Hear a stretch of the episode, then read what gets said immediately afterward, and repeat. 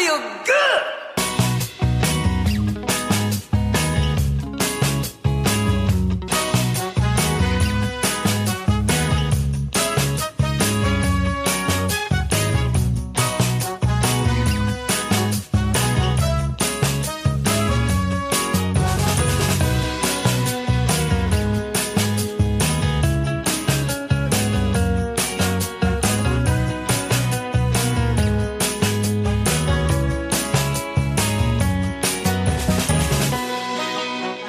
À tous et bonjour à toutes, bienvenue sur RDL, bienvenue sur le 103.5. C'est Yann sur RDL et j'ai l'immense plaisir de vous retrouver comme chaque semaine dans ce cette nouvelle émission qui s'appelle Bulle de bonheur. Voici donc un nouveau numéro avec trois nouvelles bulles et un seul bonheur, celui de vous retrouver. Une émission hebdomadaire avec 12 chroniqueurs donc qui se succèdent par trois dans chaque dans chaque émission pour vous parler de leur spécialité. C'est ce qu'on vous propose, une émission sur le bonheur avant tout évidemment, autour de deux aspects, la vie quotidienne, il y a l'informatique ou les films et séries télé par exemple, mais aussi le bien-être grâce à la phytothérapie ou encore le bien-être physique. Et pour aujourd'hui, ce sera essentiellement trois rubriques sur le bien-être qu'on vous propose. Voici donc les trois autres spécialités et les trois chroniqueuses qui m'accompagneront aujourd'hui. J'ai le plaisir ainsi de faire cette émission aujourd'hui avec Sandra. Elle nous propose sa rubrique Le bonheur avec moins de déchets et nous permet ainsi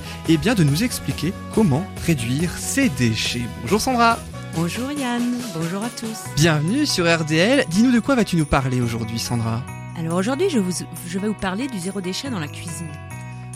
tout ce, qui a, tout ce qui est en rapport évidemment avec la cuisine, nettoyer, j'imagine, ce genre de choses. Quoi. Oui, des courses, euh, au niveau de la cuisine, euh, je veux dire euh, au niveau aussi des repas. Entre autres. Quoi. Ouais, voilà. Et on se sera tout à l'heure. Merci beaucoup Sandra. Et puis après une première pause musicale, on parlera énergie grâce à la rubrique de Déborah qui s'appelle Bulle d'énergie. Bonjour Déborah. Bonjour Yann, bonjour à tous. Bienvenue sur RDL. De quoi vas-tu nous parler aujourd'hui Déborah? Aujourd'hui, on va parler aura. Ah, après les chakras aura. la semaine dernière. C'est ça, on Laura. continue. Merci Déborah. En plus ça rime, ça finit en A, c'est magnifique. Et puis après une première pause musicale, eh bien on va accueillir Patricia avec sa rubrique Bulle de douceur. Elle est sophrologue. Patricia, bonjour Patricia. Bonjour Yann et bonjour à vous tous. Alors dis-nous de quoi vas-tu nous parler aujourd'hui? Alors aujourd'hui, j'ai choisi de vous parler du, du déroulement d'une séance de sophro au sein de mon cabinet. Et on va savoir comment tu pratiques ainsi la sophrologie. Merci Patricia. Et puis en fin d'émission, ce sera notre rubrique Le bonheur de recevoir. Nous y recevrons ainsi notre invité. Il s'appelle Jean-Paul Burger. C'est le président de l'association Sauvegarde Faune Sauvage. Alors, bulle de bonheur, c'est évidemment tout de suite dans la joie et la bonne humeur, bien sûr. Juste avant de débuter cette émission, très chère chroniqueuse, eh bien, euh, un petit mot hein, pour signaler évidemment que tout ce qu'on va dire hein, dans cette émission, eh bien, ce sont nos propos, ce sont nos avis, ce sont nos opinions, quel que soit d'ailleurs hein, le euh, sujet euh, que l'on aborde. Ça ne regarde que nous, ça n'engage que nous d'ailleurs, et c'est uniquement notre avis à nous. euh, et la radio n'est en aucun cas responsable hein, de nos propos. On le précise, c'est bien nous et bien seul. Ceci étant dit, je propose tout de suite de commencer cette émission en beauté avec vous, très cher. Alors, pour cette émission, j'ai ainsi le plaisir de recevoir Sandra, Déborah et Patricia. C'est votre deuxième émission à toutes, sauf toi, Déborah, une de plus. C'est ça, oui. Alors, comment, comment vous êtes pour cette deuxième émission, alors? Ben, Content d'être heureux- là? Heureuse d'être là de nouveau, c'est c'est super intéressant et en même temps un bel échange entre nous. avec un programme assez riche hein, quand Ouais. même aujourd'hui. Et oui, et puis on, on rappelle également, on va en reparler tout au long de cette émission, mais euh, les fameuses règles d'usage en quelque sorte, hein, que euh, et euh, la lithothérapie que tu proposes, Déborah, et la sophrologie hein, aussi de Patricia ne se substituent pas à un traitement médical. C'est important euh, de le dire. Ni même les soins énergétiques, hein, c'est complémentaire. Alors, on va peut-être rapidement euh, vous présenter une dernière fois chacune, hein, puisque euh, Sandra, toi, tu es autour du zéro déchet, hein, c'est bien ça. Tu pratiques depuis quand le zéro déchet? Ah, ça fait très longtemps, ça fait une bonne vingtaine d'années, mais c'était euh, tout petit au début. Comme j'avais déjà dit dans ma première émission, euh, justement, dans mes débuts zéro déchet, j'ai commencé par par mes enfants, par les couches euh, lavables, euh, par euh, le tri des déchets, les courses tout doucement en vrac, mais prendre des bocaux au lieu de prendre des choses en plastique. Enfin voilà. Le zéro déchet, c'est vraiment très vaste. En fait, il y a beaucoup de choses. En fait. Exactement. Très bien. Et puis euh, toi, euh, et, to- et toi, Déborah, alors dis-nous un petit peu. Toi, tu es thérapeute en soins énergétiques depuis combien de temps? Ouais, moi je suis thérapeute en soins énergétiques, donc installée euh, en tant qu'auto-entrepreneur finalement depuis juin dernier. Mais ça fait bien plus longtemps que je suis très ouverte à tout ça. Et ça a commencé très jeune. Hein, les premiers symptômes, si on peut dire comme ça, j'avais euh, une 13 ans à peu près. Et puis au fur et à mesure, ben, les choses se sont euh, installées clairement dans ma vie et, euh, et j'ai choisi de, de partager ça et d'en faire profiter à un maximum de Ouais. personnes, du moins à celles qui le souhaitent, ce qui me permet de prendre soin de mon prochain et c'est très agréable. J'imagine que c'est aussi ça, Patricia, pour toi aussi, prendre soin de ton prochain en quelque sorte, Également. à travers de la sophrologie. Tout à fait. Et vous allez en parler euh, chacune, d'ailleurs, à votre tour, hein, de votre activité, euh, donc avec des thèmes en, parti- en particulier. Ce sera Laura pour euh, toi, Déborah. Le déroulement d'une séance de sophrologie, on en saura plus avec euh, toi, Patricia. Mais en attendant, je vous propose de démarrer avec la première chronique de cette émission. C'est le bonheur avec moins de déchets euh, qui nous est présenté par Sandra.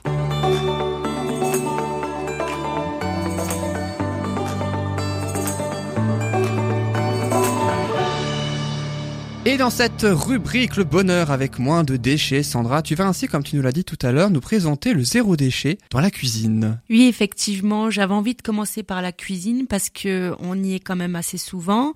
Et puis la cuisine, euh, ça débouche sur les, courses, euh, sur ce qu'on va réduire aussi au niveau consommation. Oui, j'avais envie de partir de cette réflexion. Pour moi, c'est une réflexion positive parce que elle nous induit à réfléchir sur euh, l'impact que nous avons nous-mêmes sur l'environnement et sur notre santé. J'avais envie de vous dire aussi, nos déchets, c'est ce, c'est nous qui les achetons. J'avais aussi envie de parler de ça parce que il y a cette réflexion là que quand on va faire nos courses, euh, justement, c'est à réfléchir. ah bah tiens, euh, il y a tant et tant d'emballage, plutôt prendre quelque chose qui est moins emballé ou alors quelque chose qui est dans un pot en verre ou un contenant plus grand. C'est une réflexion à, à avoir euh, de toute façon à chaque fois qu'on fait quelque chose. Donc voilà, donc comme nous consommons, c'est à nous de réfléchir à réduire l'impact sur l'environnement et notre santé. Et cela peut commencer dans notre cuisine en changeant au fur et à mesure nos habitudes. Donc euh, je voulais parler en premier lieu des courses alimentaires. Quand vous allez faire vos courses, qu'est-ce que vous faites en général? On prend un caddie.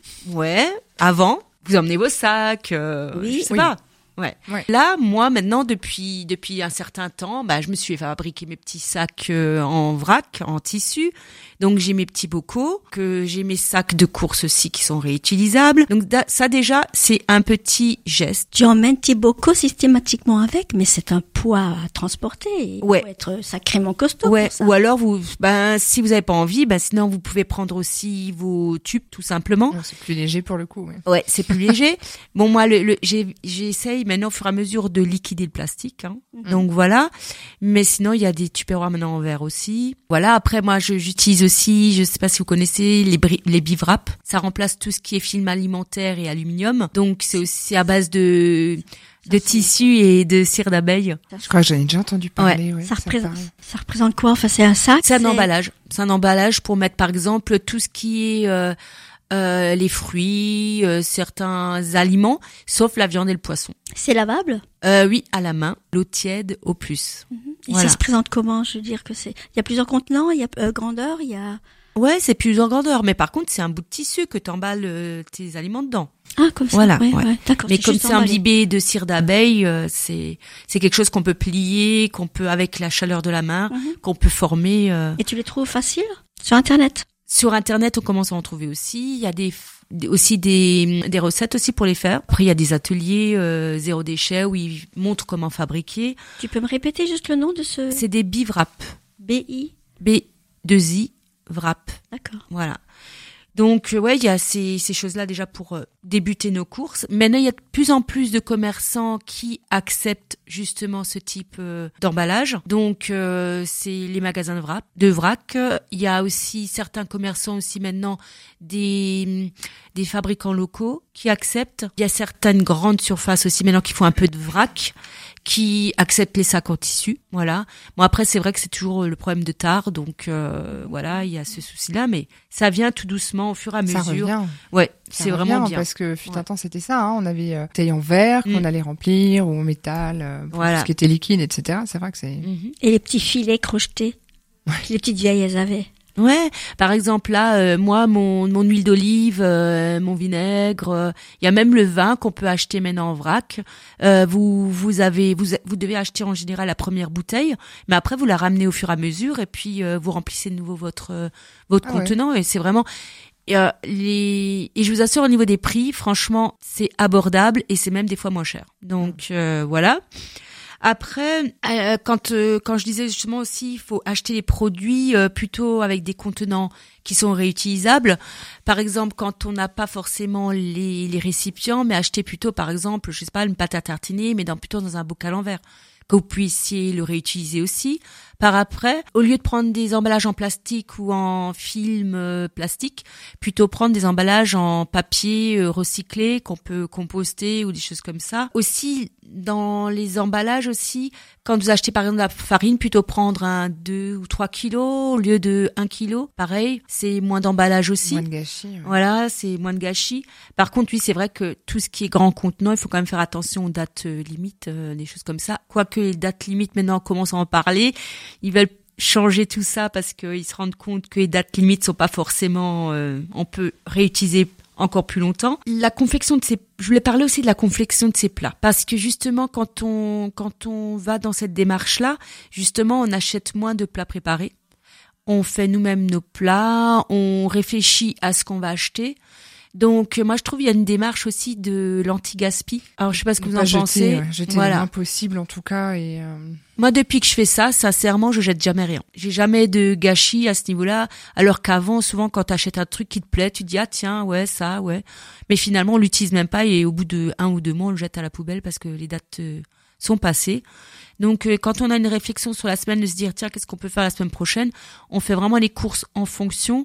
Et puis, on déjà au niveau économique, c'est beaucoup moins cher. Et puis, euh, et puis, on fait moins de gâchis, c'est meilleur pour l'environnement. finalement acheter sur le besoin réel et arrêter cette surconsommation euh, tant pour effectivement l'écologie mais même pour la consommation alimentaire. Quoi. Ouais. Tout à fait. ouais.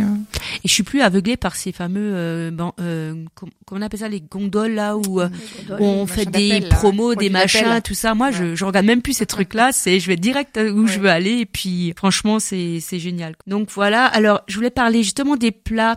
Alors souvent, les gens ils me disent ah ouais, mais ça prend énormément de temps de faire soi-même. Alors, je vais vous dire combien de temps on passe devant notre télé par jour, par foyer. 3h30. Donc, on peut prendre une de famille petite jeter le bon heure bourguignon là en famille pour faire un petit plat. Il est bon quoi. Voilà. Exact.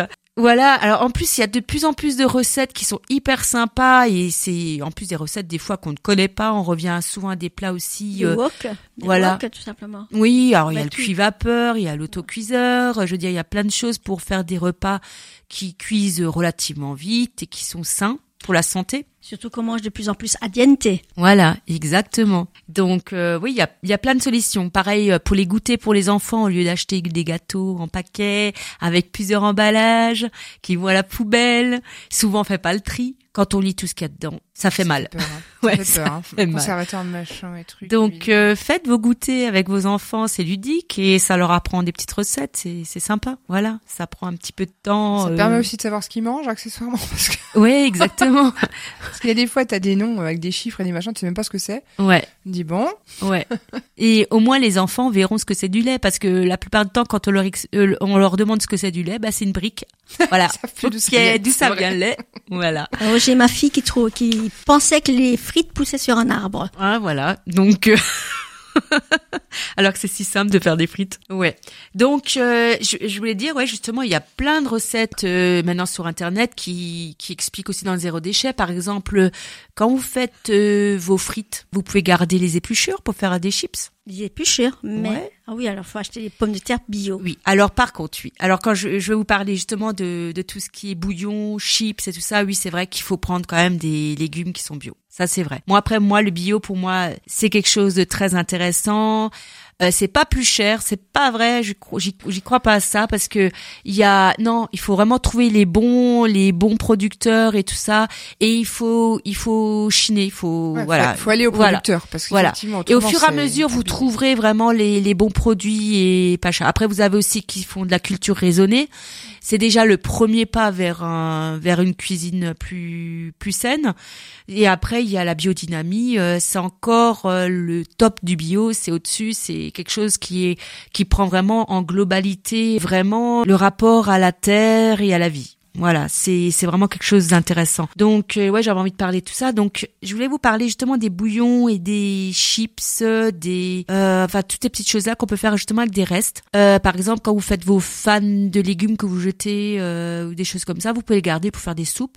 Avec les fans, les feuilles, on peut aussi faire euh, des des pestos. Par exemple, les fans de radis, les fans de carottes, euh, fans de betterave, on peut aussi utiliser pour dans des soupes, euh, des bouillons. Enfin, je veux dire, on peut faire pas mal de bouillons. Moi, par exemple, le bouillon, je fais avec plein de fans que je congèle au fur et à mesure, parce que souvent, on peut pas faire un bouillon qu'avec ça. Mais je veux dire, je congèle et au fur et à mesure, bah, je fais des bouillons que je garde. Après, je mets dans des bouteilles en verre et je recongèle pour euh, avoir au fur et à mesure. Donc voilà, après les fans, on peut les faire avec euh, des, des des fruits, des légumes, par exemple des chips de de de de pommes, c'est excellent. Mhm. Voilà, des fans. euh, on peut faire aussi des chips avec des fans euh, de carottes. On peut faire des chips avec euh, du chou cal. euh, c'est c'est très très bon. Donc euh, voilà, il y a plein d'idées sur internet. Vous verrez. Et du coup, ces chips, Oui. comment tu nous les fais? Ah Comment tu nous fais ça promis pour une prochaine émission. Ouais, c'est c'est très bon en goût et en plus ça surprend souvent les invités quand on leur original, présente ça. hein. Ouais, c'est Ouais. original et ça revient moins cher. Donc voilà, vous Ouais. avez des apéritifs maison. Je voulais vous parler aussi de de ce qui de ce qui de ce qui est intéressant d'utiliser à la maison. Alors euh, déjà quand euh, je suis une anti bouteille en plastique pour l'eau. Donc euh, moi, euh, ça fait des années que j'utilise plus l'eau en bouteille parce que pour moi c'est juste une aberration de payer euh, de l'eau en bouteille. Donc c'est la cons- on consomme de l'eau pour fabriquer des bouteilles en plastique. Donc euh, pour moi c'est juste aberrant. Donc euh, voilà, je vous parle, je vais vous dire utilisez de l'eau du robinet. Il y a des carafes filtrantes. Il y a maintenant des systèmes de filtration qu'on peut installer dans les maisons. Il y a le charbon actif. Il y a plusieurs systèmes pour filtrer l'eau. Donc utilisez-les. Et au bout du compte, vous économiserez aussi. Et il y a le, il y a les fontaines aussi à eau pour euh, pour euh, ceux qui aiment bien l'eau gazeuse. Je sais, il y a les, il y a quand même un peu de déchets, mais c'est toujours moins que d'acheter des bouteilles en plastique aussi. Il y a le café en vrac. Euh, utilisez des cafetières à piston ou à ou italiennes, et vous pouvez aussi directement aussi euh, moudre votre café, il sera bien meilleur. Euh, fait avec de l'eau énergisée, ça voilà, on peut, voilà, exactement. c'est encore mieux, exactement. Le thé, c'est pareil, hein, on l'acheter en vrac et puis utiliser les, les boules à thé. Je voulais aussi vous parler après, ben, du compost. Que quand vous avez fait vos bouillons, vos chips, enfin tout le reste, et que vous avez encore des choses à jeter, ben, utilisez compost, hein. C'est, c'est super intéressant. Donc, dans les maisons, il y a les composteurs qu'on peut acheter euh, soi-même ou souvent les mairies les proposent. Euh, on peut aller dans les simcom, dans les mairies, euh, ils ont aussi les composts pour euh, les appartements. Ça Donc ressemble les, à quoi ça? les lombricomposts Ah, les lombris. ou les verres euh, mi-compost, ça s'appelle, sous ouais. l'évier, c'est ça? Sous l'évier, sur les terrasses. Euh, ça, c'est mon prochain. euh, Sur la Test. terrasse? Mais il risque pas de geler avec le froid euh, Non, ou- enfin ceux qui ont des terrasses couvertes, hein, on peut on peut utiliser. Donc euh, compost en voilà, on le rentre on pas- le rentre en hiver. Pardon?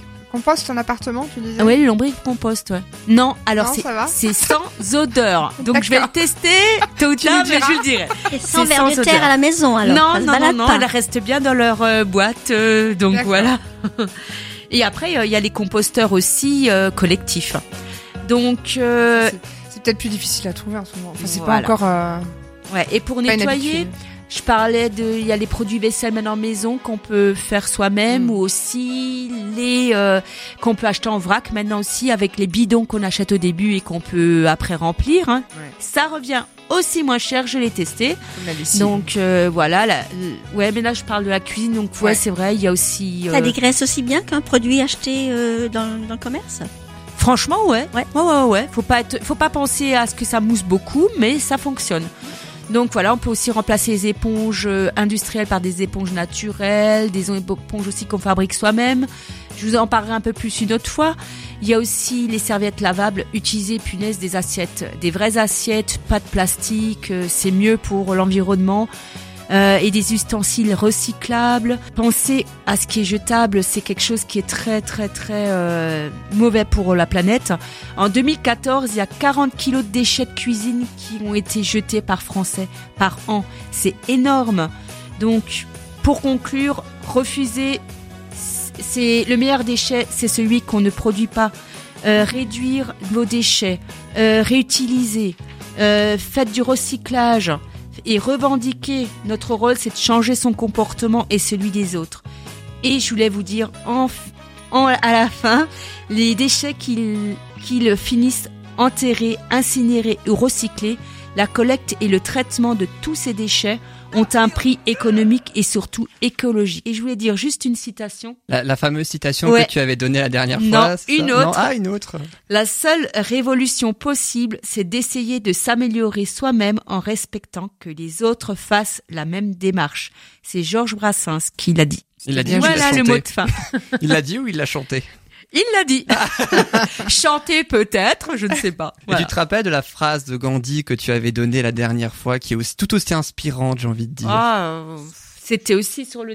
C'était aussi sur. euh, c'était un peu dans la même démarche finalement. hein. C'était Ah oui, c'est ça. le changement, c'est celui qu'on fait soi-même. Ou enfin, il y a tellement de, de citations. euh. Et à chaque fin Voilà. de chronique, tu nous donneras une citation Et en ouais, rapport J'aime avec... bien les citations en plus. Ah ouais, euh, c'est bien. voilà. C'est très évocateur justement, et surtout sur le zéro déchet, c'est quand même particulièrement intéressant. Mais oui, on voudrait vous dire tellement de choses, mais Bah, c'est vrai que voilà. En tout cas, merci beaucoup Merci, Sandra pour ta Yann. rubrique Le bonheur avec moins de déchets. Tu nous as ainsi parlé du zéro déchet dans la cuisine. Tu sais déjà le thème de ta prochaine chronique dans quelques semaines Tu le sais déjà ou pas tout à fait encore? Euh, Je pourrais parler du justement le zéro déchet, euh, les courses zéro déchet. le zéro déchet dans la cuisine. On a appris énormément de choses grâce à ta chronique et merci beaucoup Merci. Sandra. Et dans quelques instants, ce sera au tour de Déborah qui nous présentera sa bulle d'énergie autour des auras. Et. Puis euh, ensuite Patricia qui nous présentera comment se déroule une séance de sophrologie euh, dans son cabinet. Et puis enfin, notre rubrique Le bonheur de recevoir. On aura ainsi le bonheur de recevoir notre invité, c'est Jean-Paul Burger, président de l'association Sauvegarde Faune Sauvage. On fait une courte pause et on se retrouve juste après cette musique sur RDL. Évidemment, à tout de suite sur RDL.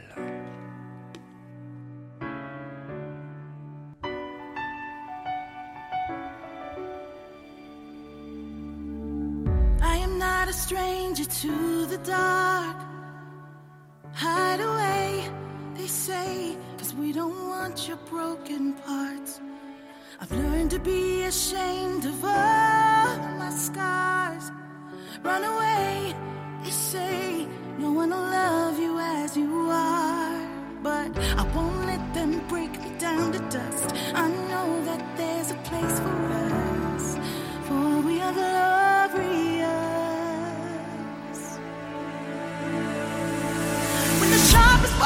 Wanna cut me down, I'm gonna send the blood, gonna drown them out. I am brave, I am bruised, I am who I'm meant to be. This is me. Look out, cause here I come.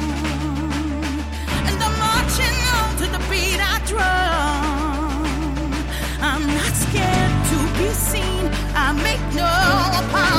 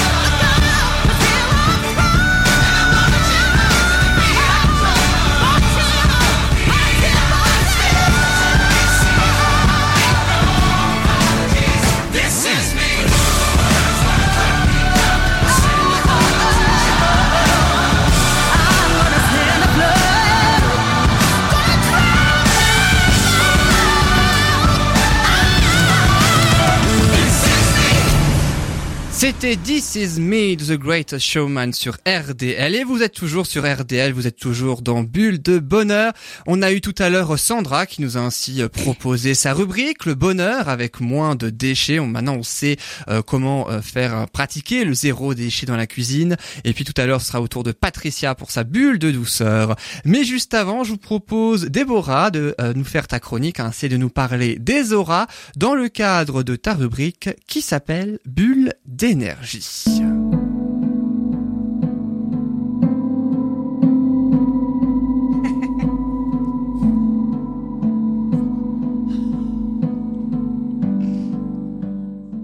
Sandra nage dans le bonheur. Elle mime la, la nage pendant le jingle de Déborah. C'est zen. Qu'est-ce qui t'inspire ce jingle, Sandra? Ah oui, oui, bien. T'inspire. Plane.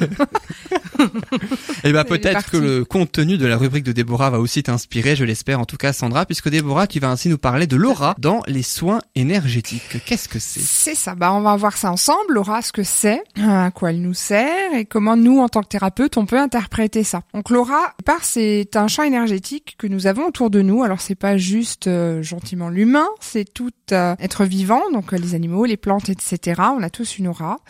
Et elle va rayonner d'une façon plus ou moins intense, d'une certaine couleur et donner ces informations euh, très personnelles à la personne qui peut donc les visualiser ou les ressentir comme un thérapeute euh, en soins énergétiques par exemple. Donc c'est le champ énergétique qui nous entoure et c'est aussi le reflet des énergies vitales du corps. Donc qu'est-ce qu'on va, euh, qu'est-ce qu'elle va nous refléter, nous informer? Elle va tout simplement nous donner euh, l'état de santé de la personne. euh, ça peut être le reflet du caractère, des activités mentales et en général, et c'est ce qui nous intéresse nous en tant que thérapeute en soins énergétiques, c'est l'état émotionnel. Elle va montrer aussi euh, la maladie, souvent bien avant le début des premiers symptômes physiques. Donc en fonction d'une couleur qui ressort, tu sais de quoi on est malade ou quelle émotion ressort le plus. Alors coup, ouais, tu es malade pas forcément. En tout cas, ça va bien me donner une indication puisqu'en fait, si tu veux, hein, il y a plusieurs couleurs au niveau de l'aura. Qui, il y a sept couches déjà qui ont chacun euh, leur reflet et chaque couleur va pouvoir, selon, euh, par exemple, un rouge qui va être euh, clair et brillant dans la perception, ça va être l'énergie, la chaleur et la vitalité. Par contre, si son aspect est euh, foncé, qui va tirer un peu vers le noir ou vers le marron, ça va plus être l'état de révolte, esprit querelleur, la colère, la malice.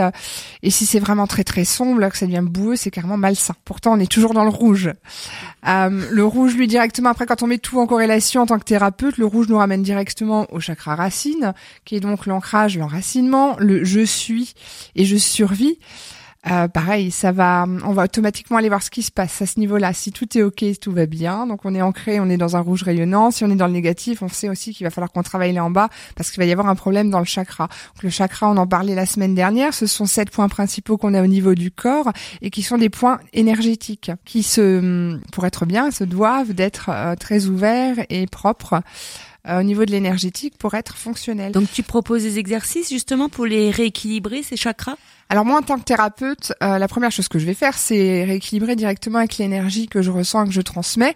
Et entre deux séances, effectivement, euh, il y a de la guidance, de la bienveillance qui est mise en place, euh, bien souvent à travers certaines méditations et le son puisqu'on sait que chaque chakra va résonner sur une certaine fréquence.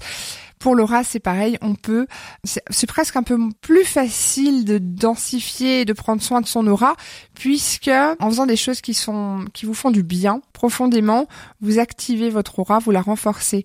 Donc, euh, s'il y a des musiques qui vous touchent profondément, même si on n'est pas sur une fréquence chakra, ça fera vraiment beaucoup de bien à l'aura. Donc de Ça va détendre en lisant, en marchant. euh, Ouais, exactement. Finalement, en énergétique, c'est pas compliqué. Prenez soin de vous écoutez-vous. Grosso modo, c'est ça.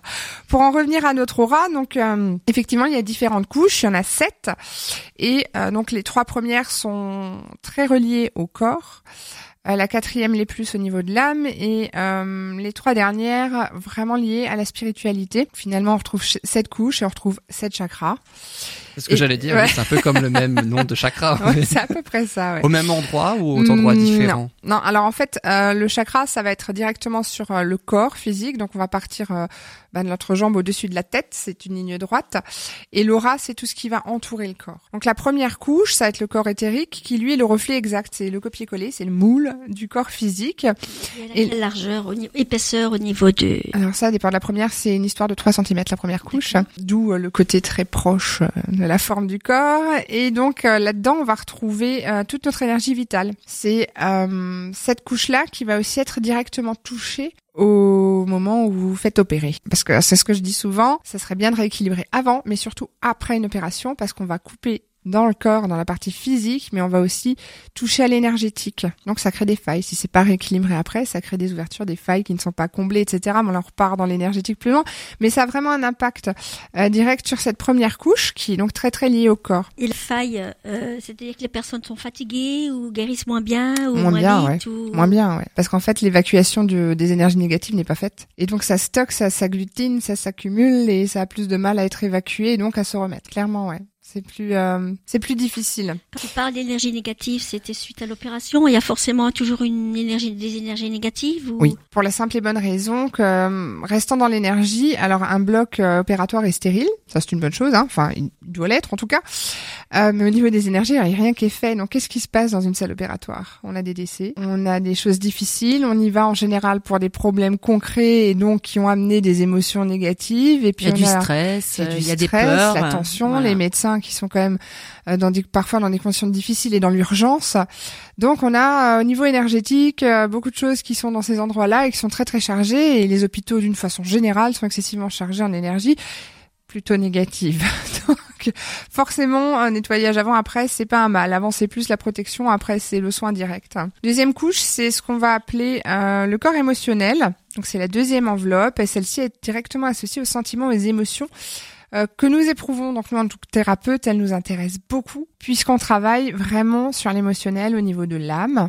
Et donc on va on va un petit peu euh, plus facilement et plus directement vers celle-ci peut-être que vers d'autres. Alors maintenant une question, nous. quand tu rencontres quelqu'un, est-ce que tu vois son aura justement Est-ce que tu peux deviner comme ça maintenant direct, euh, sans parler avec elle, dans quelle émotion elle est? Ça m'est déjà arrivé. Alors c'est pas constant parce que je pourrais pas faire ça tout le temps non plus. Faut aussi Donc que tu te je mets un, bouclier. Ouais. Voilà. Ouais, je coupe. En fait, Mm. quand euh, quand je suis pas dans mon cabinet en train de travailler, je me protège entre guillemets, je me mets dans ma petite bulle de protection et je coupe. Je demande, je ferme mon canal de réception en fait, grosso modo.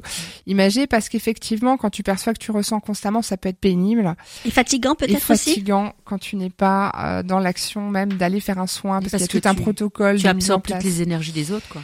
Tu les moi je les ressens forcément. Alors j'ai j'ai presque envie de dire le bonheur, je ne suis pas en pâte, euh, pas à ce point. Donc je ressens les choses, mais je n'absorbe pas toujours. Je vais absorber euh, de façon très forte quand je connais la personne, quand elle m'est très proche. Euh, là ça va au-delà du de la fermeture du canal, ça je perçois quand même.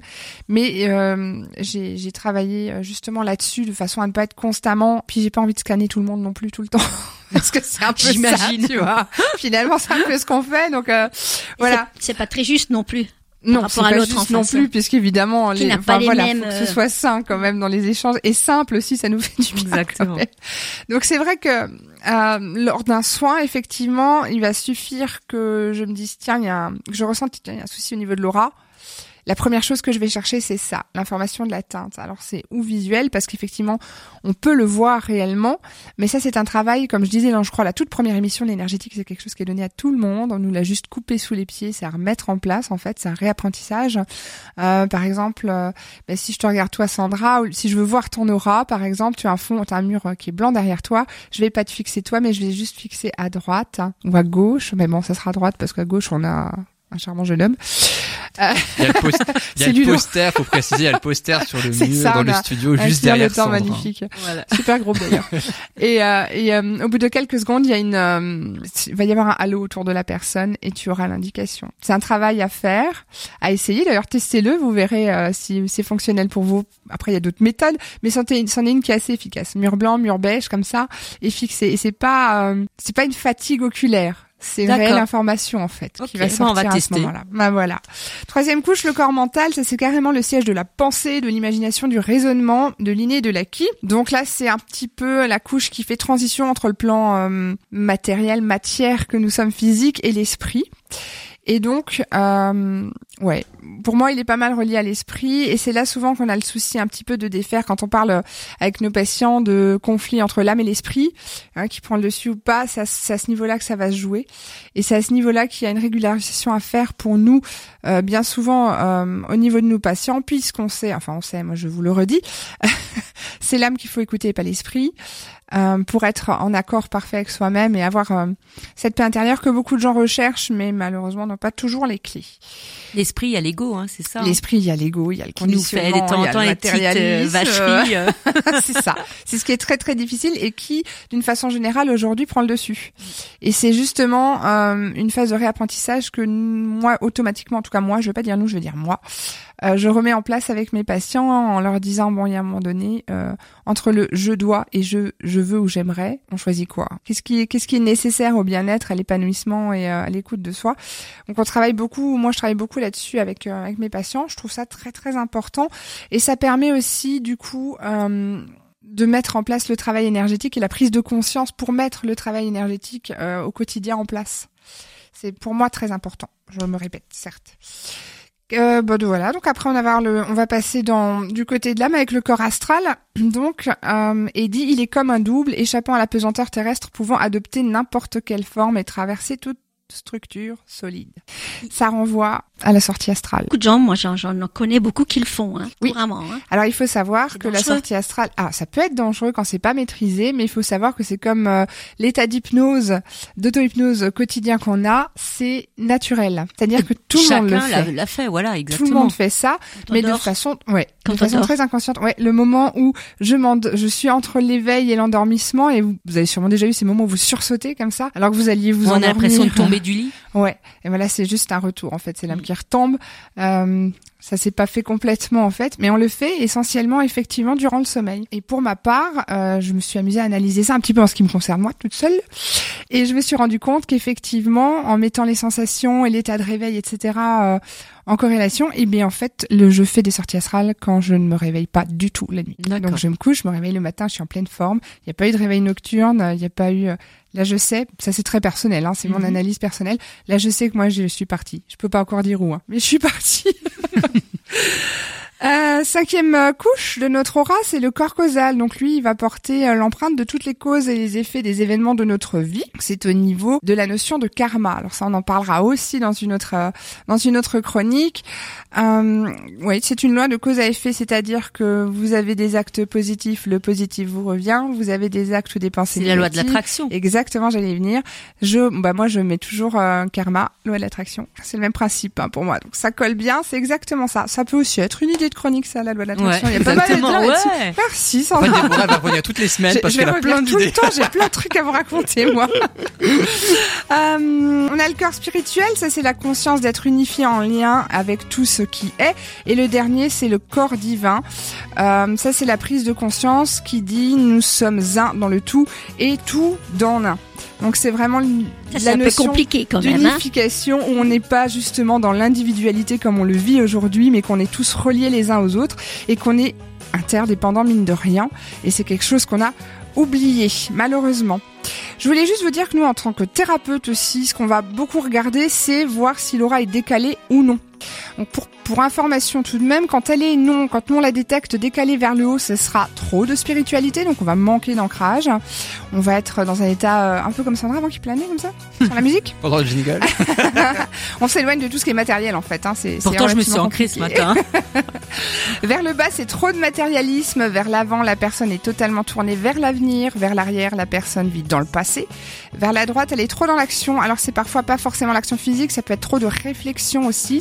Et vers la gauche, ben trop de réflexion, certes, mais c'est dans le but d'être équilibré où on doit avoir un bon centrage de notre aura le gauche-droite, moi je suis encore en train de vérifier, je suis pas tout à fait d'accord avec tout ça parce que je me rends compte qu'effectivement, trop d'action n'est pas forcément trop d'action physique. Finalement, être pensée, c'est de l'action aussi, hein. c'est de l'énergie. Exactement. Donc, je vous en dirai plus quand j'aurai fait mes tests euh, sur moi ou mes proches, on verra. Ah, c'est très intéressant. En tout cas, l'aura, c'est quelque chose qu'il faut prendre en compte puisque euh, plus elle sera dense, plus elle sera grande, plus elle rayonnera, plus vous serez protégé. C'est de l'autoprotection. Et euh, quand vous rayonnez euh, fort et positif, vous attirez tout ça à vous aussi par le biais de l'aura. Voilà Yann pour l'aura aujourd'hui. Et après les chakras, l'aura, et la, la prochaine fois, ce sera donc, tu vas dire le karma, c'est ça? On va passer par le karma. Allez. Voilà. En fait, tous les mots de, du dictionnaire qui finissent par un A, en fait. On n'a pas fini, hein. Parce qu'après moi je termine en. A aussi. Chakra, C'est compliqué à karma. expliquer Déborah, hein, je te le dis. D'accord. bah bonne chance. Moi je te dis bonne chance. Et bon, en tout cas, si vous voulez savoir ce qu'est le karma, ce sera dans une prochaine émission. Et puis, si vous voulez savoir ce qu'est l'aura, eh ben, vous savez déjà, puisque Ça y est, c'est Déborah fait. On a fait les a grandes dit, lignes. Voilà, et puis on précise évidemment que euh, la lithothérapie et les énergies, ça ne se substitue pas à un traitement Absolument médical.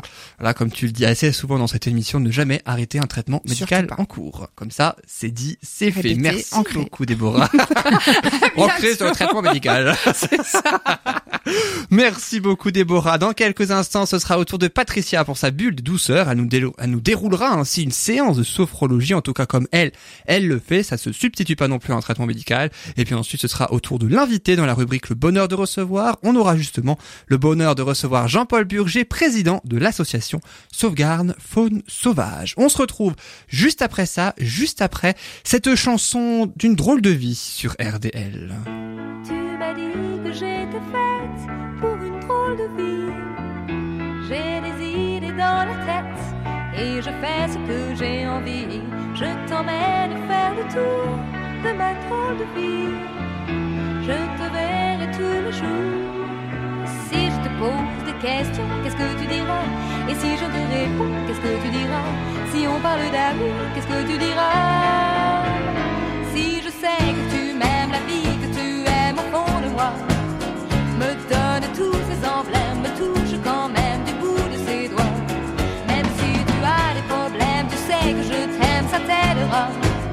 Laisse les autres totems, tes drôles de poèmes, et viens avec moi. On est partis tous les deux pour une drôle de vie. On est toujours amoureux et on fait ce qu'on a envie. Tu as sûrement fait le tour de ma drôle de vie. Je te demanderai toujours si je te pose des questions, qu'est-ce que tu diras? Si je te réponds, qu'est-ce que tu diras? Si on parle d'amour, qu'est-ce que tu diras? Si je sais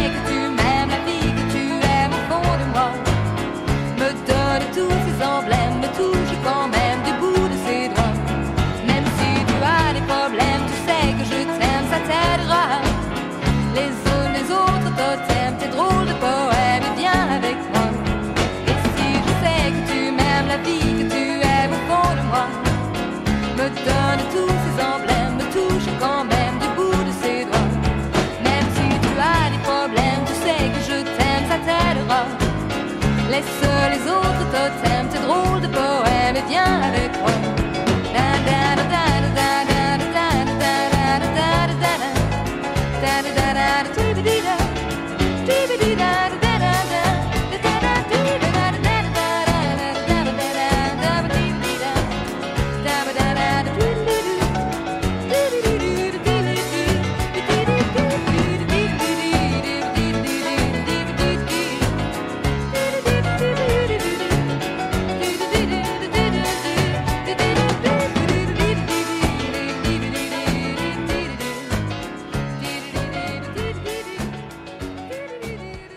C'était Véronique Sanson sur RDL avec chanson sur une drôle de vie. Une chanson assez connue hein, quand même, je pense que vous la, vous la Oui. connaissez. Qu'est-ce que vous en pensez de cette chanson alors? Ben, je la trouve très gaie. Très gay J'aime ouais. bien, ouais. savez, euh, savez que cette chanson, elle, elle a fait exprès le voyage au bout du monde, Véronique Sanson, pour aller au Japon, pour pouvoir la faire écouter à son père, qui était ambassadeur au Japon, pour qu'elle, pour qu'elle, elle voulait le feu vert de son père avec qui elle a toujours été en froid. Et, eh oui, eh oui. Ah bah tu vois, c'est Et elle a réconciliation. fait le tour du monde, elle a fait jusqu'au Japon en fait, hein, elle a fait France-Japon en fait, pour pouvoir juste écouter la chanson. Elle est de 72, hein, donc forcément il n'y avait pas non plus internet et Ma compagnie. date de naissance. Et Mon année de naissance. La meilleure année en fait. Ouais. Hésitait un peu quand même. Alors euh, tout à l'heure, il y avait donc Sandra justement, tu nous as euh, proposé ta rubrique hein, le bonheur avec moins de déchets. Déborah, c'était tout à l'heure sa bulle d'énergie. Et bien maintenant, on va passer après la bulle d'énergie à la bulle de douceur de Patricia. ça,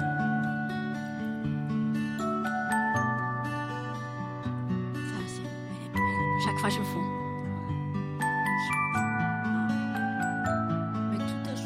Ouais. Et dans cette bulle de douceur, t'as pas t'as pas nagé Sandra comme euh, pendant la jingle de bulle euh, d'énergie. c'était- C'était en douceur, voilà. Elle se berçait. On va, on va continuer avec la douceur justement, puisque Patricia, tu nous proposes de euh, nous faire connaître comment se déroule une séance de sophrologie. Alors, lorsque la, premi- la personne arrive pour le premier rendez-vous, ben, on fait connaissance et elle m'explique la raison pour laquelle elle souhaite euh, que je que nous travaillions ensemble. Alors, elle m'expose son problème et euh, en général, beaucoup beaucoup de clientes viennent parce qu'elles ont un problème de stress. En principe, c'est toujours le stress qui domine, bien souvent. Donc, euh, la première séance est souvent une séance pour euh, le lâcher prise. Ça permet aux gens d'être un peu beaucoup mieux, un peu beaucoup mieux. Oui, lorsqu'elles repartent de chez moi, oui. C'est vrai que la, la sophrologie, on pense plus au stress euh, qu'autre Mhm. chose. Ça sert à Tout ça, à je pense, fait. la sophrologie. hein. Tout à fait. Et donc euh, la séance débute par une séance, la personne est assise sur une chaise. Je le précise parce que certaines séances peuvent se faire coucher, mais on a tendance à s'endormir. Il semblerait que la séance profite quand même, même si la personne est endormie. Hum, Mais je préfère assise. Pour moi personnellement, je préfère aussi. Ça me permet de voir aussi comment réagit la personne, parce que lorsqu'une personne, par exemple, je lui demande de tendre un bras pour euh, pour détendre, d'abord crisper le bras et après le détendre. Euh, certaines personnes le lèvent très haut, d'autres plus à droite, d'autres plus à gauche. Le corps parle et je me sers entre guillemets du, du langage du corps pour aller plus loin, pour savoir euh, quels sont les, les soucis de la personne. La semaine dernière, j'avais une jeune fille qui n'arrivait pas à lâcher sa colère et ça se voyait dans le geste. Et euh, ses peurs, on voyait la peur et la colère qu'elle n'arrivait pas à lâcher, on le voyait dans le geste. Donc ça permet d'orienter les futures euh, séances si la personne revient. Du coup, pardon, tu analyses en fait l'émotionnel à travers le langage corporel. Du coup, Oui, pour toi, c'est ça. Tout à fait, c'est ça. C'est intéressant. C'est très pratique, hein, c'est très pratique la sophro. Et du fait que la personne a les yeux fermés, elle, elle ne se voit pas bouger. Donc, elle ne gère pas. C'est Elle à ne gère. l'instant, c'est vraiment. euh, Tout à fait. Et Moi, je peux vraiment noter, euh, tiens, euh, le bras elle est plus à droite, à gauche, elle lâche pas prise, là, elle a lâché. Ça me permet vraiment d'orienter mes séances et, et les questions et dans le bon sens. Enfin, je crois, j'espère. euh, Voilà. Et est-ce que tu travailles aussi avec le regard de la personne Maintenant, la personne a le- les yeux fermés. fermé. Ouais, mais tu utilises pas non plus le... Non, D'accord. non, non. La personne, donc c'est vrai, je l'ai pas précisé, la personne est assise et elle ferme les yeux. D'accord. Et lors de la Tout au long de la séance. tout au long de la séance, Elle oui. ferme les yeux tout au long de la séance. Tout au long de la séance, oui. Euh, D'abord, donc, elle est assise et je la, je lui dis ce qu'elle doit faire, c'est-à-dire décontracter la, de la tête aux pieds ou du pied, du pied jusqu'à la tête, euh, suivant le sophrologue. Moi, j'aime bien débuter en haut et je termine en bas. Par le biais de la respiration, on détend chaque muscle, chaque parcelle du corps et la personne au bout de, disons, 10 minutes, elle est très très détendue, euh, aussi bien physiquement que moralement. Elle est détendue, elle est dans, ces, dans ces, ce qu'on appelle les ondes alpha, c'est-à-dire que le matin, quand on se réveille, on n'est pas encore tout à fait endormi, on n'est pas tout à fait réveillé, on n'est plus endormi vraiment, on est dans une dans des ondes un peu Un entre deux, quoi. Tout à fait. Voilà, un bien-être. Ou le soir, avant de s'endormir, on n'est pas encore endormi non plus, on n'est plus réveillé, et c'est tou- toujours les ondes alpha, on est dans ces ondes-là. Et dans ces ondes-là, pendant ces ondes-là, on arrive à accéder plus facilement au subconscient. C'est le but de la sophro également, de d'accéder au subconscient, parce que c'est le subconscient qui est un petit peu le troubleur de, de voilà, qui, qui nous embête, qui nous enquiquine, sachant que le subconscient, beaucoup de gens ne savent pas, on en parle beaucoup. Mais la plupart des gens ne savent pas vraiment à quoi s'en tenir. Alors, je vais vous donner une petite, une petite image. Vous avez devant vous votre ordinateur. Je parle pas des ordinateurs euh, qu'on a maintenant, les portables que l'on met sur les genoux. Mais je parle du vieil ordinateur. Imaginez ce vieil ordinateur devant vous. Vous avez l'écran et par terre, vous avez la tour la tour noire dans laquelle il y a tous les logiciels. Votre ordinateur, si vous n'y mettez pas des logiciels, il vous servira à rien du tout. Donc ce que vous avez sur l'écran, c'est, je dirais, le conscient, ce que vous voyez, ce que vous pouvez faire, tapoter, mais ça sert pas à grand chose si la tour en bas, vous n'avez pas Word ou Excel d'enregistrer dedans.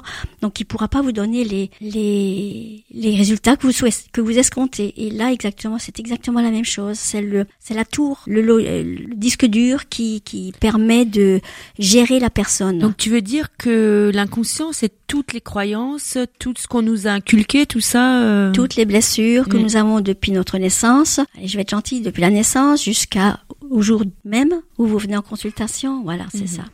Et sans cette, euh, c'est tous ces logiciels, on ne serait pas la personne que nous sommes, et euh, c'est avec ça qu'il faut gérer nos blessures, nos traumatismes, nos, euh, nos, nos, bons et nos mauvais, il faut les gérer, et c'est la tour qui permet de ça. Pour le coup, le subconscient est relié à l'esprit, oui. si on se met en parallèle toutes les deux. Tout à fait. Mmh. Encore deux rubriques complémentaires, Déborah. Mais à sommes... chaque émission, Déborah, elle dit c'est fou comme on est toutes complémentaires. Mais oui. toujours quelqu'un. tu, trouves, tu trouves toujours un lien. T'as vu ça? Mais on est dans l'énergie, de toute façon. Oui, ah complètement. Il n'y a, ah, pas, y a rien à dire. Donc voilà, vous savez à peu près à quoi peut correspondre le subconscient. Donc c'est lui qui a finalement les manettes en main et c'est pas vraiment nous et on ne s'en rend pas toujours compte. On croit qu'on veut, par exemple, gagner beaucoup, beaucoup d'argent. Ah, je veux gagner beaucoup d'argent, je vais jouer au loto. Mais le subconscient, il se dit, euh, j'ai une croyance, ah ben non, tous les riches, euh, il vaut mieux euh, pauvre et en bonne santé que riche et malade. Il vaut mieux, tous les riches sont des gens pas bien. Je veux être quelqu'un de bien. Donc, subconscient, il dit, je veux être quelqu'un de bien, donc je veux pas être riche. Voilà.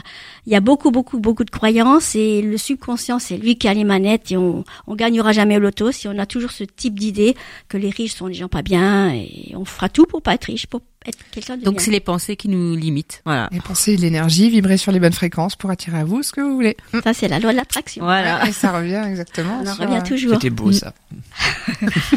on est en, en synergie. Complémentaire jusqu'au bout. pour la première séance, donc euh, même pour les suivantes, d'accord. Donc la personne est bien assise, les yeux fermés, et je la guide pour qu'elle se décontracte au maximum. Et c'est ce que je vais faire là aussi un peu. Hein. Donc elle se décontracte au maximum et dans cet état-là, euh, je lui demande après de faire quelques exercices physiques.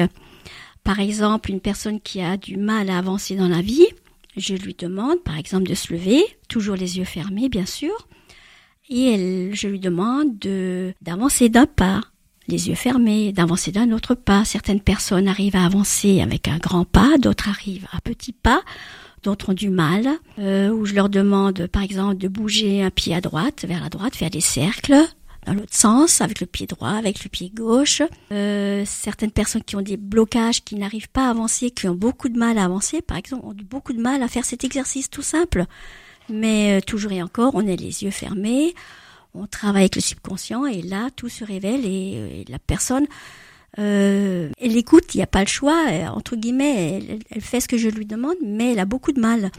Et néanmoins, le subconscient, quand il se rend compte qu'il peut avancer d'un pas et d'un autre et d'un autre, parce que le subconscient ne fait pas la différence entre ce qu'il a vécu et ce qu'on lui fait faire, le subconscient se rend compte que la personne, en avançant, même physiquement juste d'un pas, euh, il se rend compte que, bah tiens, je peux avancer, bah, je risque rien. Parce que finalement, le subconscient, il n'est pas seulement le logiciel qui se trouve dans le disque dur en bas, mais il est aussi là pour nous protéger, c'est notre plus grand ami. C'est grâce à lui que nous sommes encore vivants. Euh, c'est lui qui fait en sorte que lorsque vous traversez la route, vous regardez d'abord à droite, puis à gauche, instinctivement, vous n'avez pas besoin de réfléchir. Vous n'allez pas ouvrir la fenêtre et sortir par la fenêtre. Il est là pour vous protéger en permanence. Donc, autrefois, l'homme préhistorique, quand il voyait le mammouth, il, avait, il réfléchissait pas trois fois. Hein. Soit il attaquait le mammouth avec sa lance, soit il partait dans l'autre sens en courant, soit il, il, se mettait par terre, il faisait le mort. Ça, c'était toujours le subconscient. Il est vraiment là pour nous sauver, pour nous maintenir en vie. C'est son boulot. Que... C'est le jeu survie. Voilà. Beaucoup de gens croient que c'est, c'est fauteur de troubles. Non, il est là pour euh, nous maintenir en vie. C'est son boulot. Et donc effectivement, lorsque je demande à une personne d'avancer d'un pas, pour une personne qui a du mal à avancer parce qu'elle s'est rendue compte, euh, ou subconscient s'est rendu compte qu'en avançant, ben euh, il avait peur, il avait, il y a eu des soucis. Ben, il a du mal à avancer. Donc en séance, je le fais avancer d'un pas, puis d'un autre, puis d'un autre. Et après la séance euh, suivante, enfin la même séance, mais l'exercice suivant, je le fais se visualiser en avançant dans une prairie. Alors euh, par exemple, euh, une prairie plus verdoyante.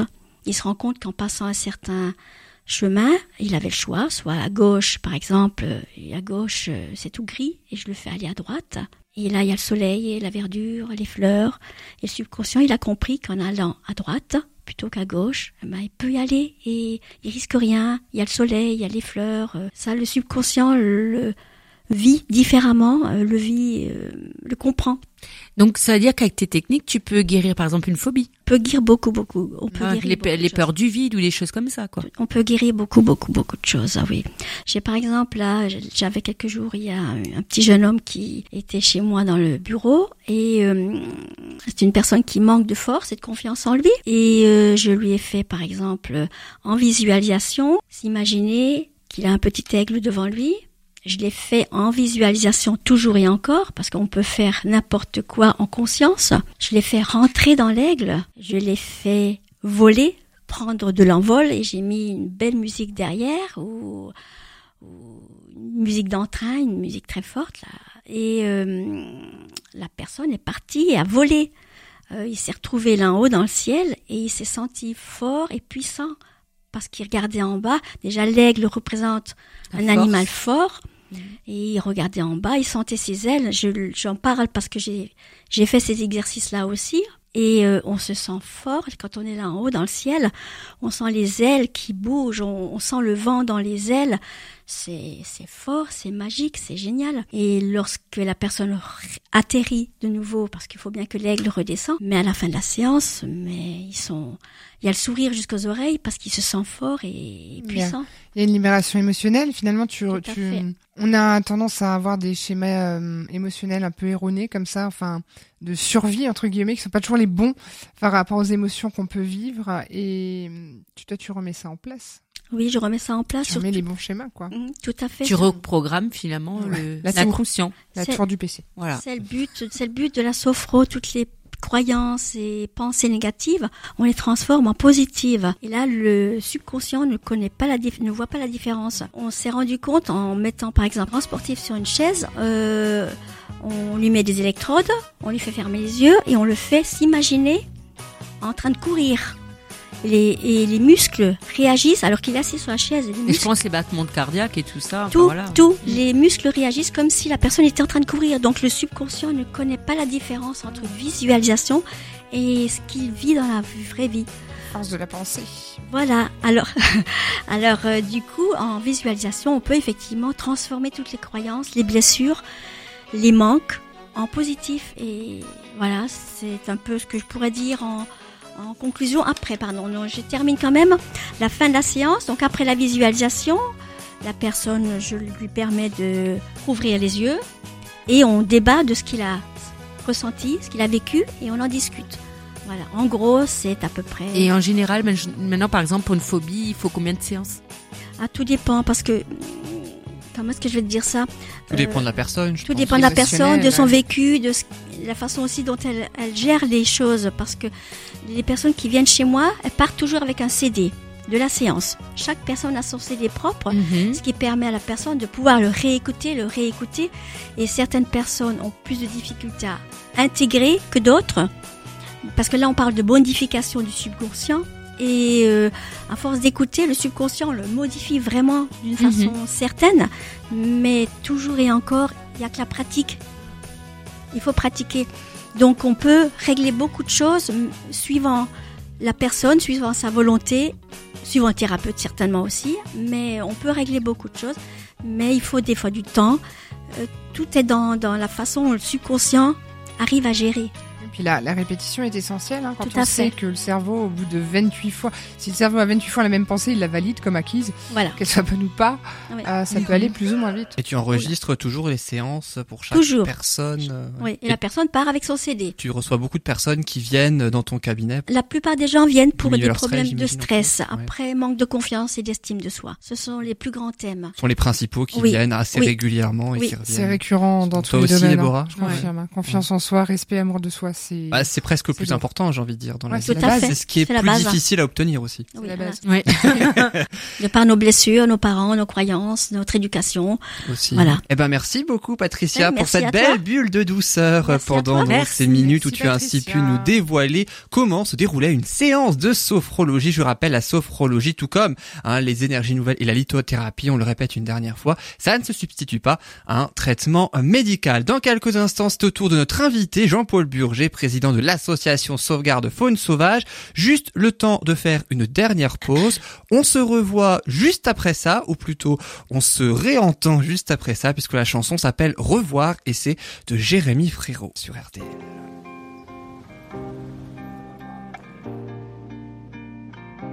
À l'aube du grand tournant, non, il n'est pas fait ce qui plaisait pourtant, tant de déjà fait. Tous ces beaux paysages là, je peux s'en moquer, mais pousser les nuages, nous devons y pas. Ces pensées relever sur cette lune les yeux, pour que nos plumes s'émeuvent et rendent fortune à nos têtes pas un au revoir, je pensais plus du haut. Revoir la belle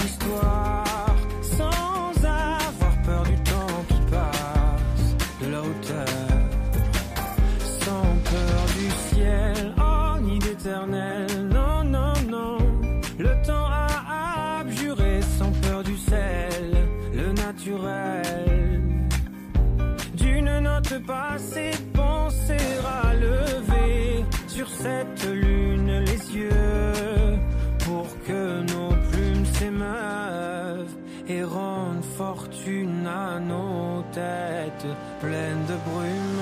Ceci n'est pas un au revoir,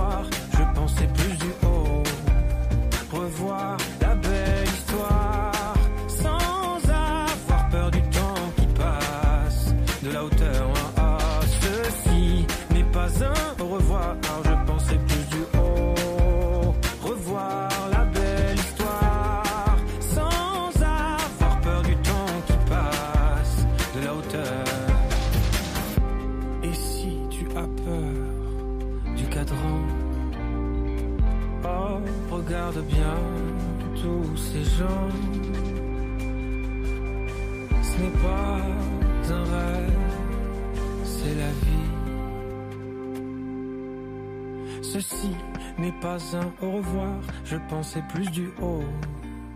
Revoir la belle histoire sans avoir peur du temps qui passe de la hauteur. Ah, ceci n'est pas un au revoir, je pensais plus du haut.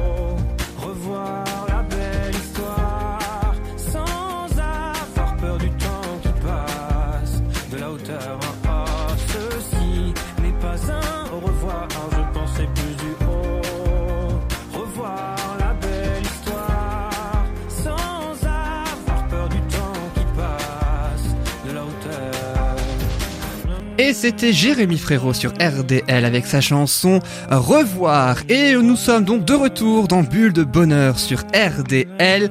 Je suis toujours en compagnie de Sandra, de Déborah et de Patricia. Et maintenant, je vous propose ainsi de discuter avec notre invité. C'est la rubrique Le bonheur de recevoir.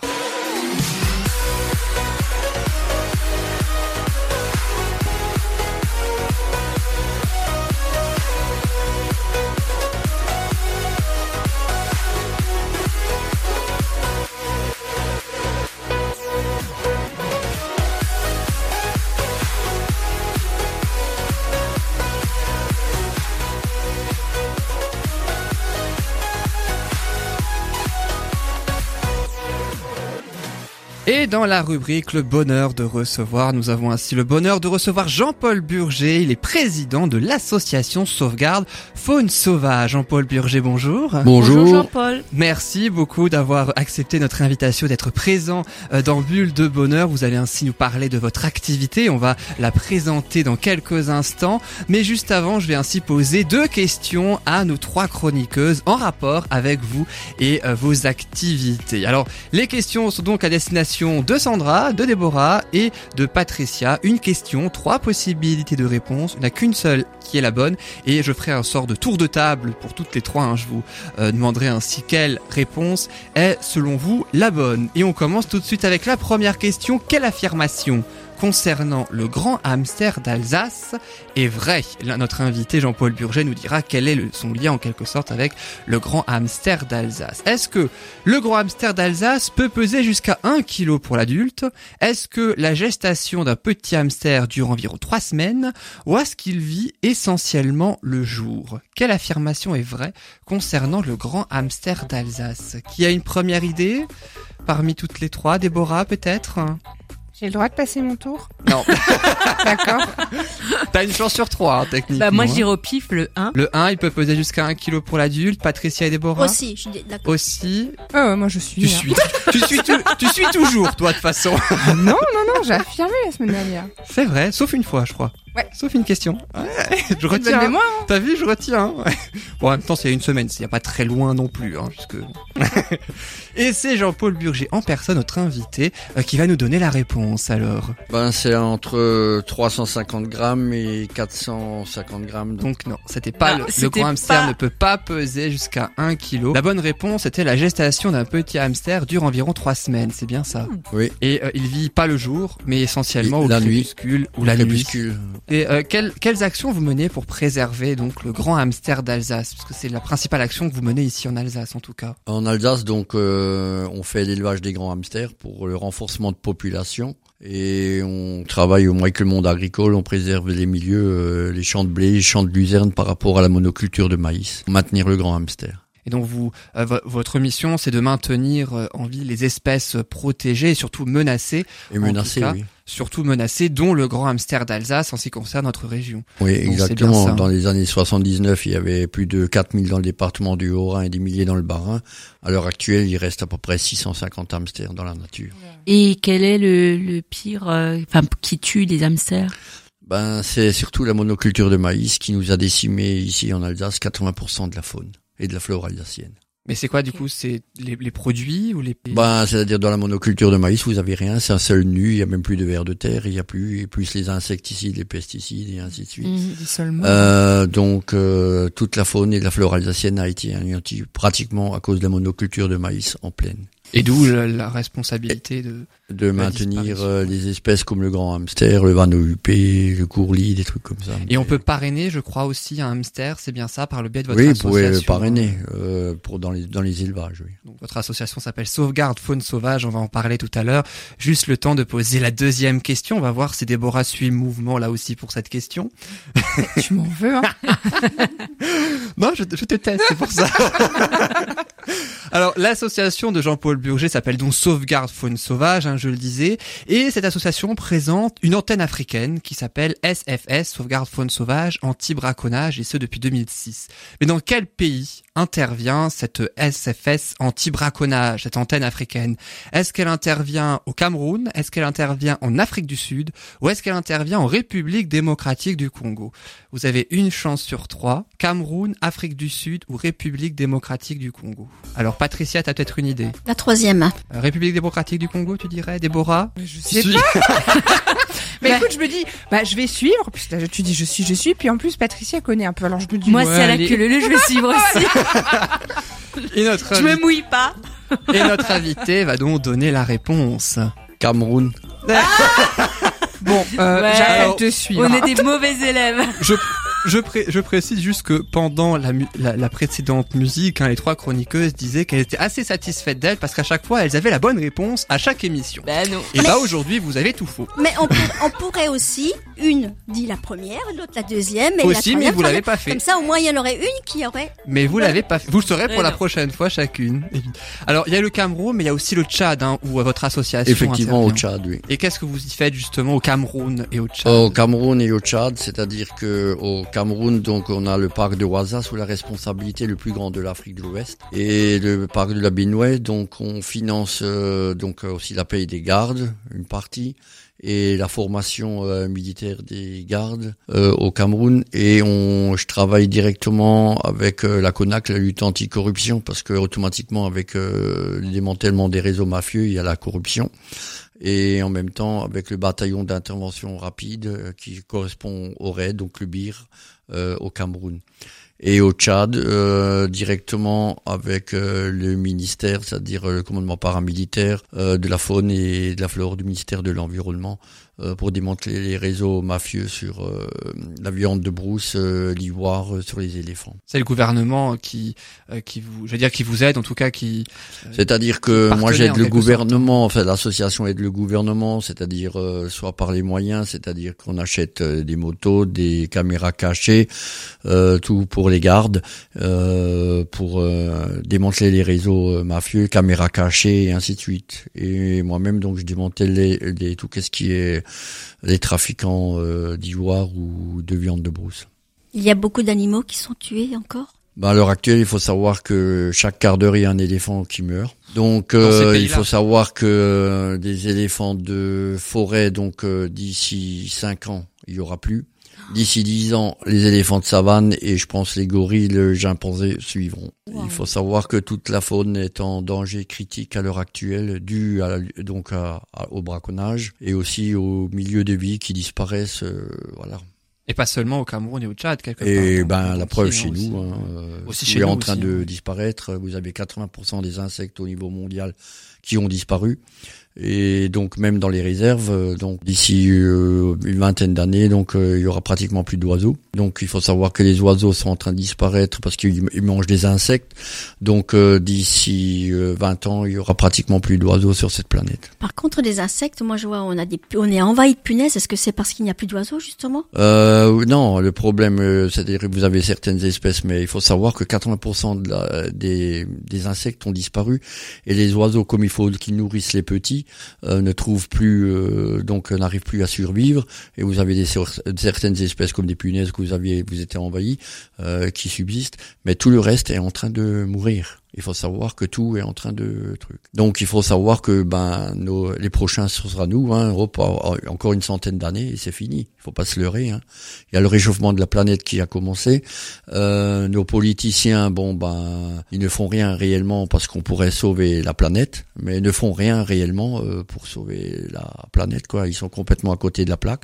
La biodiversité est en train de mourir et nous on est en on, on suit. Il faut savoir que ben d'ici 20 ans, ben c'est fini, hein, grosso modo. Voilà, il faut comprendre. L'association donc euh, sauvegarde. Bah, on Sauvage. essaye de maintenir, voilà. mais bon, on essaye. Comme dirait, on aura essayé, mais on ne sait pas si on arrivera parce que voilà, il y a tout qui disparaît en peau de chagrin. Il y a déjà un, un résultat énorme quand même que votre association. Ouais, donc on a maintenu le hamster, mais il faut savoir que ben le hamster avec le réchauffement, il pourra plus, ben il pourra plus faire l'hibernation, qui va disparaître à long terme. À court terme, on le maintient, mais à long terme, c'est pas sûr du tout. Oui, parce que du coup, s'il est effectivement euh, dépendant de cette agriculture dont vous parliez avant, il faut aussi qu'à ce moment-là, les agriculteurs jouent le jeu, soient conscients de cet enjeu et aillent dans ce sens-là, parce que le maïs, on en voit quand même encore énormément en Alsace. Ben oui, ben il faut savoir que tout a été détruit à cause de la monoculture de maïs.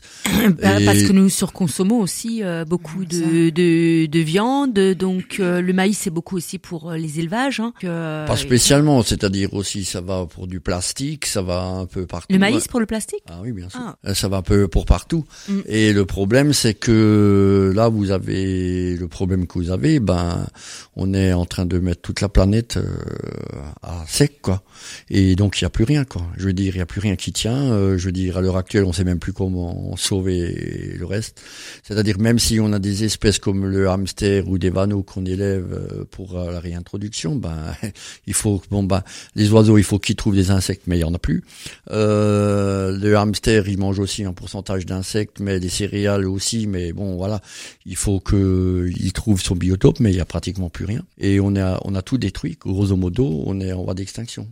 Que dire après ça J'allais dire là, c'est bon, c'est coupé.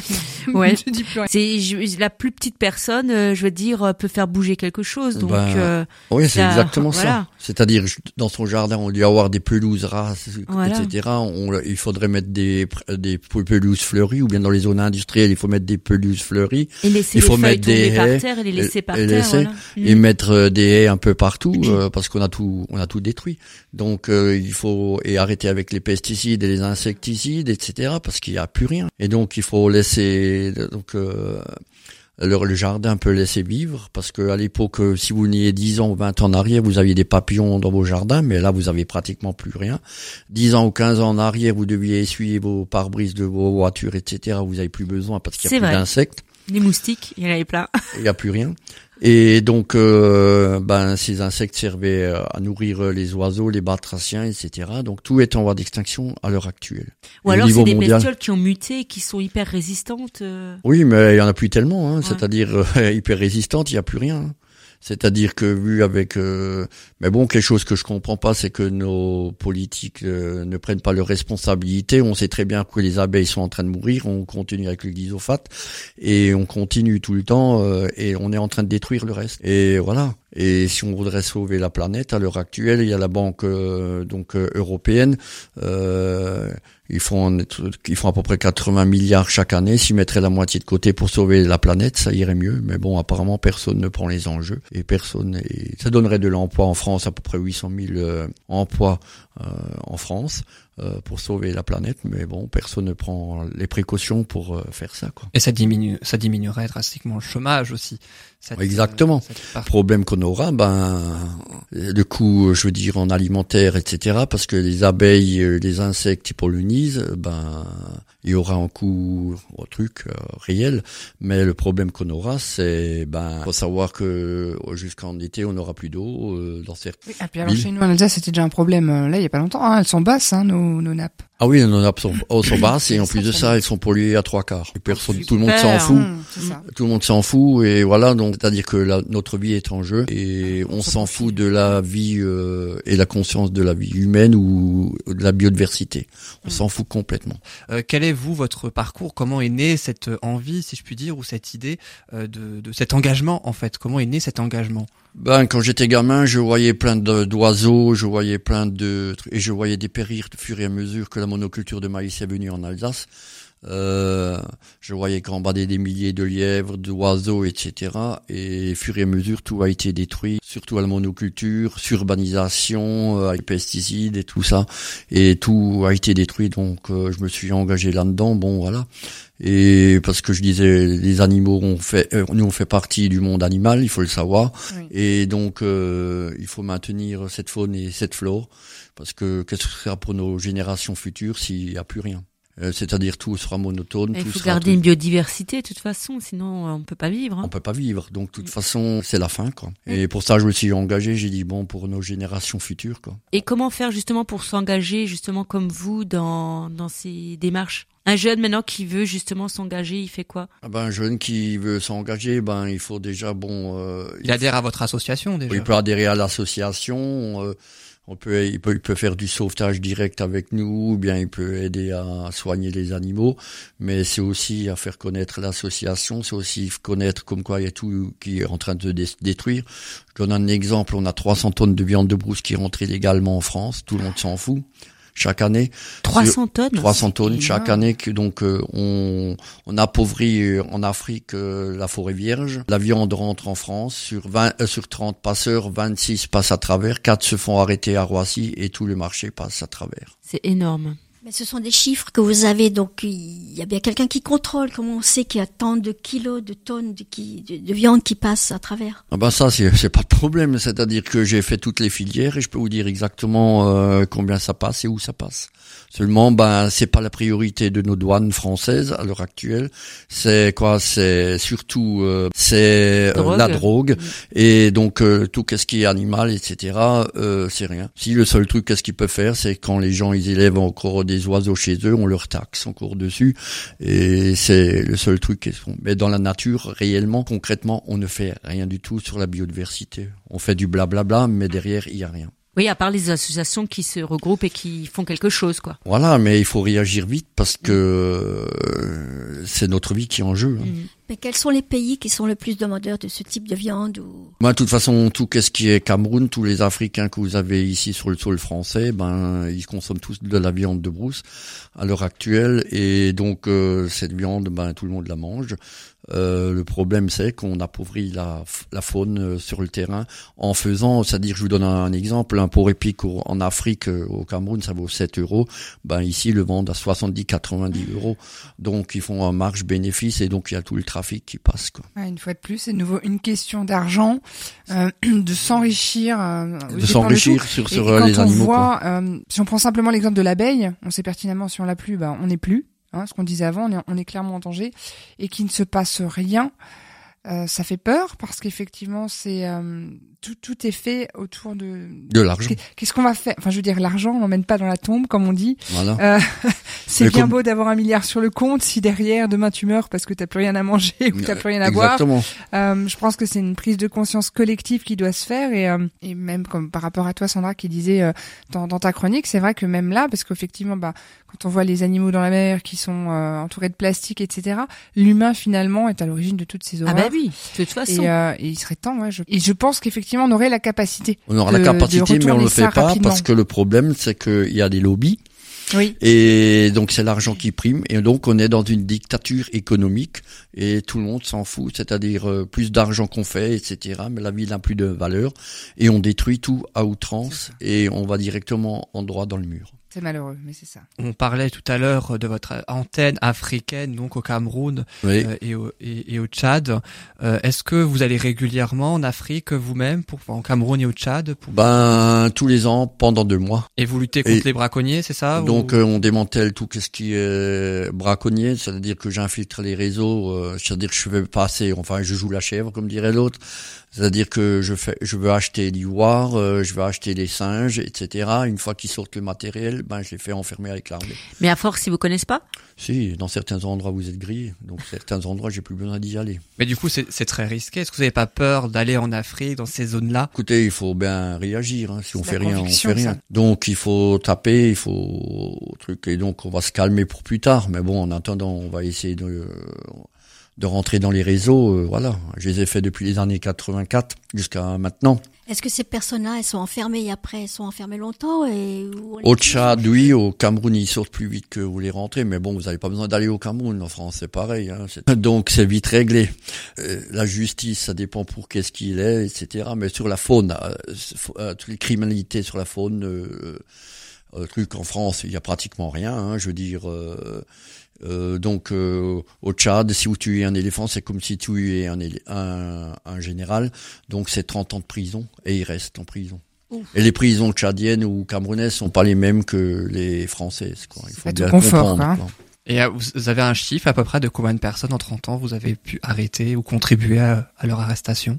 Euh, Jusqu'à présent, 986. Ah oui. En 30 les ans. années 84. quoi. Mais surtout, euh, donc euh, en partant de l'Europe, euh, en Afrique et un peu partout. Quoi. Partout euh, dans le monde, donc. euh, Ouais, dans le monde, c'est-à-dire ça va des gens qui capturaient des chardonnerets ou des verdiers ici maintenant. Il y a pratiquement plus d'oiseaux, donc et jusqu'aux gars qui vendaient de l'ivoire euh, ou des têtes de gorille ou des chimpanzés ou des trucs, voilà. Mais ça représente un, pourcentage de combien alors 900 Ça fait beaucoup? Pour nous, ça fait beaucoup. Mais il y en a encore beaucoup à arrêter. Ben oui, le problème n'est pas là. C'est-à-dire que vous avez le marché asiatique pour l'ivoire, vous avez sur les pangolins, c'est pareil. Euh, il faut savoir que chaque année, c'est 7 milliards à 8 milliards et demi, grosso modo, euh, de chiffre d'affaires que ça représente. euh, Oui. Ça va directement après l'armement, la dope, euh, le trafic de la faune sauvage. On revient sur l'argent, quoi. Ouais. Toujours et encore. ouais. Et euh, vous, il y a aussi, on parlait tout à l'heure, je reviens au l'antenne locale, si je puis dire, l'Alsace. On Oui. parlait du grand hamster d'Alsace, mais il n'y a Oui. pas que ça non plus en Alsace. Je crois qu'il y a la chouette. On fait aussi centre de soins, c'est-à-dire qu'on soigne les animaux blessés, c'est-à-dire surtout qu'est-ce qui est, parce que chacun se répartit. La LPO prend les oiseaux, nous on prend qu'est-ce qui est batracien, reptiles, mammifères comme les chevreuils, euh, hérissons, écureuils, lièvres, fouines Les tortues? et tortues. On soigne et on relâche. Et par contre, on fait aussi les élevages des animaux en voie d'extinction comme euh, le vanneau huppé, plus tard le courlis aussi, euh, la tourterelle de bois, euh, des espèces qui sont complètement menacées, c'est-à-dire des espèces qui étaient il y a 30 ans euh, communs et qui sont en voie d'extinction à l'heure actuelle. Et vous avez, euh, euh, vous avez des animaux aussi chez vous euh, que vous vous occupez. Vous avez peut-être sauvé. Ouais, donc euh, on a des animaux euh, blessés qu'on récupère, on a les élevages d'animaux euh, qui sont en voie d'extinction, qui étaient communs à, à l'époque, et bien entendu on a l'élevage euh, du grand hamster aussi, voilà pour euh, la réintroduction. Quoi. que vous tentez de préserver, euh, même si vous vous l'avez dit vous-même tout à l'heure, vous essayez de le préserver, mais c'est pas pour autant qu'il le sera pour toujours. Pour qu'il sera pour toujours, parce que quoi, les biotopes, euh, c'est-à-dire que jusqu'à présent la France elle fait du court terme et pas du long terme, Ouais, donc elle devrait partout, acheter hein, du terrain. façon. Et donc rien se fait, tout se détruit à outrance et pff, c'est la catastrophe au niveau mondial, mais il faut savoir que la France contribue. Il faut aussi savoir il y a des tonnes et des tonnes de bois illégal qui rentrent en France. Il faut aussi savoir que nous on exporte aussi du bois chez les Chinois, etc. Donc c'est devenu un marché et toute la faune et la flore est en train de se détruire à outrance. On fait aussi de la surpêche, il faut aussi savoir. Donc euh, là c'est aussi l'Europe qui en cause.